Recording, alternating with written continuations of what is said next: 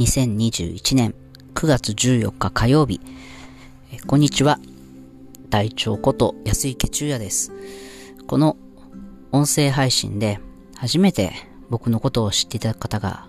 ほとんどだと思うので、えー、簡単に自己紹介をさせてください。えー、僕は株式会社エテという子供家具メーカーを経営しています。このエテという会社は2000年に子供たちの映画を作ろうとスタートをさせました。えー、僕は子供家具メーカーを経営はしているんですけれども、うんとデザインもできなければ、えー、ものづくりの経験もありません。えー、もっと言うと家具とかインテリアにも、まあ、興味があったわけではないし、うん、エテを始めるまで営業とか接客とか商品開発とか、まあ、そんなお仕事もしたことがなかったんですね。とにかく、えー、子供たちの英語を作るんだっていう思いと勢いだけで2000年にスタートを、まあ、したというか、気づいたらしていたというか、そんな感じです。で、えー、僕は3年前、4年前かな、えっ、と、企業ひふみ塾というコミュニティにお世話になっています。で、その中でこの音声配信が面白いということですごく盛り上がっているんですね。で、僕もやってみようかなと、まあ、セットまではしてみたんですけれど、あの、実は僕あの、声にコンプレックスがあってですね、自分の声が、まあ、とにかく嫌いなんです。だから音声配信も、まあ、聞く専門で、えー、まあ今まで配信はしてなかったんですね。まあそれでも十分楽しかったんですけど、あの今日突然ですね、やってみようって思っんですね。で、まあ、そのやってみようと思った理由なんですけど、あの、まあ、ある職人さんが明日、えー、9月15日、えー、63年という長い、えー、お仕事、職人さんの生活を終えられて引退をするんです。で、この職人さんの引退というのは、まあ、僕にとってっていうのかな、エテにとってとても大きな節目なんですね。だからこの、えー、なんだろうな、引退への敬意というか、感謝というか、その気持ちを文字ではなくて、うん、声で残してみようっていうふうに思ったんです。えーまあ、引退される職人さんは、森と木工ミシン加工所という、えー、加工所の職人さんです。えー、木工ミシンっていうのが何かというと、あの、電動の糸の子で、えー、平面の木の板をくり抜いていくっていうお仕事なんですけど、うんと、何を言ったらいいかな。えー、例えば、お、お寺とかの欄間っていうんですかね、の上に、ま、竜がくり抜いてあったりとか、うん、仏壇の扉の花がくり抜いてあったりとか、ああいうのは木工ミシンの仕事ですね。あと、なんだろうな。あ、ちびまる、うん、ちびまる子ちゃんのひろしお父さんですね。後ろに、まあ、茶、茶ダンスっていうのかな。あの、食器が入ってる、えー、扉、茶ダンスがあると思うんですけど、えっ、ー、と、サザエさんで言うと、マスオさんの後ろですかね。あそこに今、茶ダンスという、えー、昔ながらの、まあ、タンスがあるかと思うんですが、あそこの、ま、引き戸、横に引く扉は少し凹んでると思うんですよね。よく見ていただくと。で、あれ実はあの、えー、木工ミシンで斜めに抜いたものをはめ直して凹ませてるんですね。まあそういう加工があるんですけれども、そういう加工をしているのが、まあ木工ミシンという職人さんのお仕事になるんです。で、この、えー、森藤さんとの出会いなんですけど、僕が相手を始めた時なので、と、もう20、21年前ですね。あの、まあ、当時、僕素人で、ものづくりも何も知らない中で、まあ、当然職人さんへの人脈もなく、えー、ま、街中を車で走らせて飛び込みで、ま、職人さんのところに、あの、すいませんって、まあ、尋ねていくわけなんですけど、まあ、当然誰も相手にしてくれなくてですね、あの、邪魔だっていうふうに、まあ、怒られてばっかりだったんですけど、まあ、その時に、まあ、たまたま、えー、森藤さんの工房に、の看板ですね。森と木工未使加工所ってあったので、あ、木工だと思って、まあ、入っていくんですけれど、まあ、先ほど言ったようにね、あの、糸の子で、えー、加工していくので、まあ、僕がお願いするような家具というのは作れなかったんですけれども、あの、知り合いの職人さんを紹介していただいたりとか、本当によくしていただいて、えー、まあ、そこからのお付き合いですから21年、えー、本当にお世話になりました。あの、お邪魔するとね、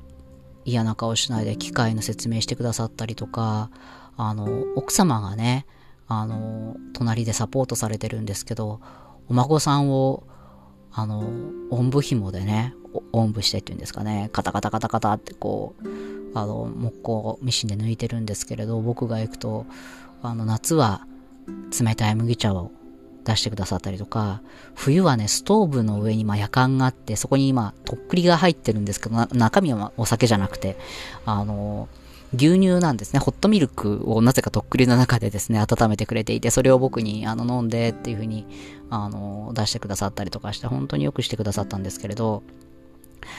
あの、まあ、その森藤さんも今年78歳ということで、えー、15歳からこの仕事をされていたんで、もう63年。63年、すごいですよね。あの、毎日毎日、ま森藤さんは、朝、工房に来られると、糸の子の前に座って、えー、ノコギリの刃をね、自分で研磨して切り口を確認してからお仕事をスタートするんですね。で、あの、まあ、な、なぜそんなことしてるんですかっていうのをお聞きしたんですけど、そのノコギリの刃を、えー、立てたり寝かしたりすることで、えー、その時切る木の硬さに合わせて、まあ、目立てというらしいんですけど、するらしいんです。で、それをして、まあ、できるだけ切り口が滑らかになるように、えー、してるそうなんですけど、まあ、そういうことをして、えー、63年、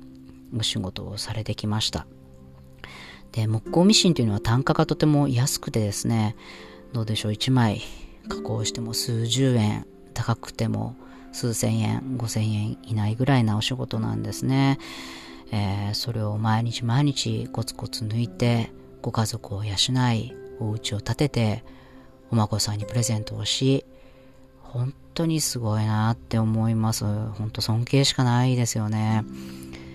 えー、エテが今21年目だから、63年だとあと42年。42年自信ないですね。本当にすごい。あの、今日、この森藤さんが、えー、この雨の中、奥様と一緒にご挨拶に来てくださったんですよね。本当僕から行かなきゃいけないのに、あの、来てくださって、で、まあご挨拶をして、お車まで、まあ、お見送りをしたんですけど、背中を見ながらメーカーとして十分なお仕事を出せてなかったなとか、ちょっとこう反省をしてたんですけど、帰り際に奥様がこう、助手席の窓を開けていただいて、あの、エテさんとのお仕事ほんと楽しかったわって言ってくださってですね、なんかそれが本当に嬉しかったというか、肩の力が抜けたというか、よかったっていう、少しだけ、ほっとしたというか、そんな気持ちがしたんですね。なんかこう、能力とか、才能とか、まあいろいろ言われますけど、なんか森藤さんと奥様を見てると、63年同じお仕事を続けるっていう、これって本当になんか立派な才能だなって思ったんです。えー、明日、森と木工ミシン加工所は終わります。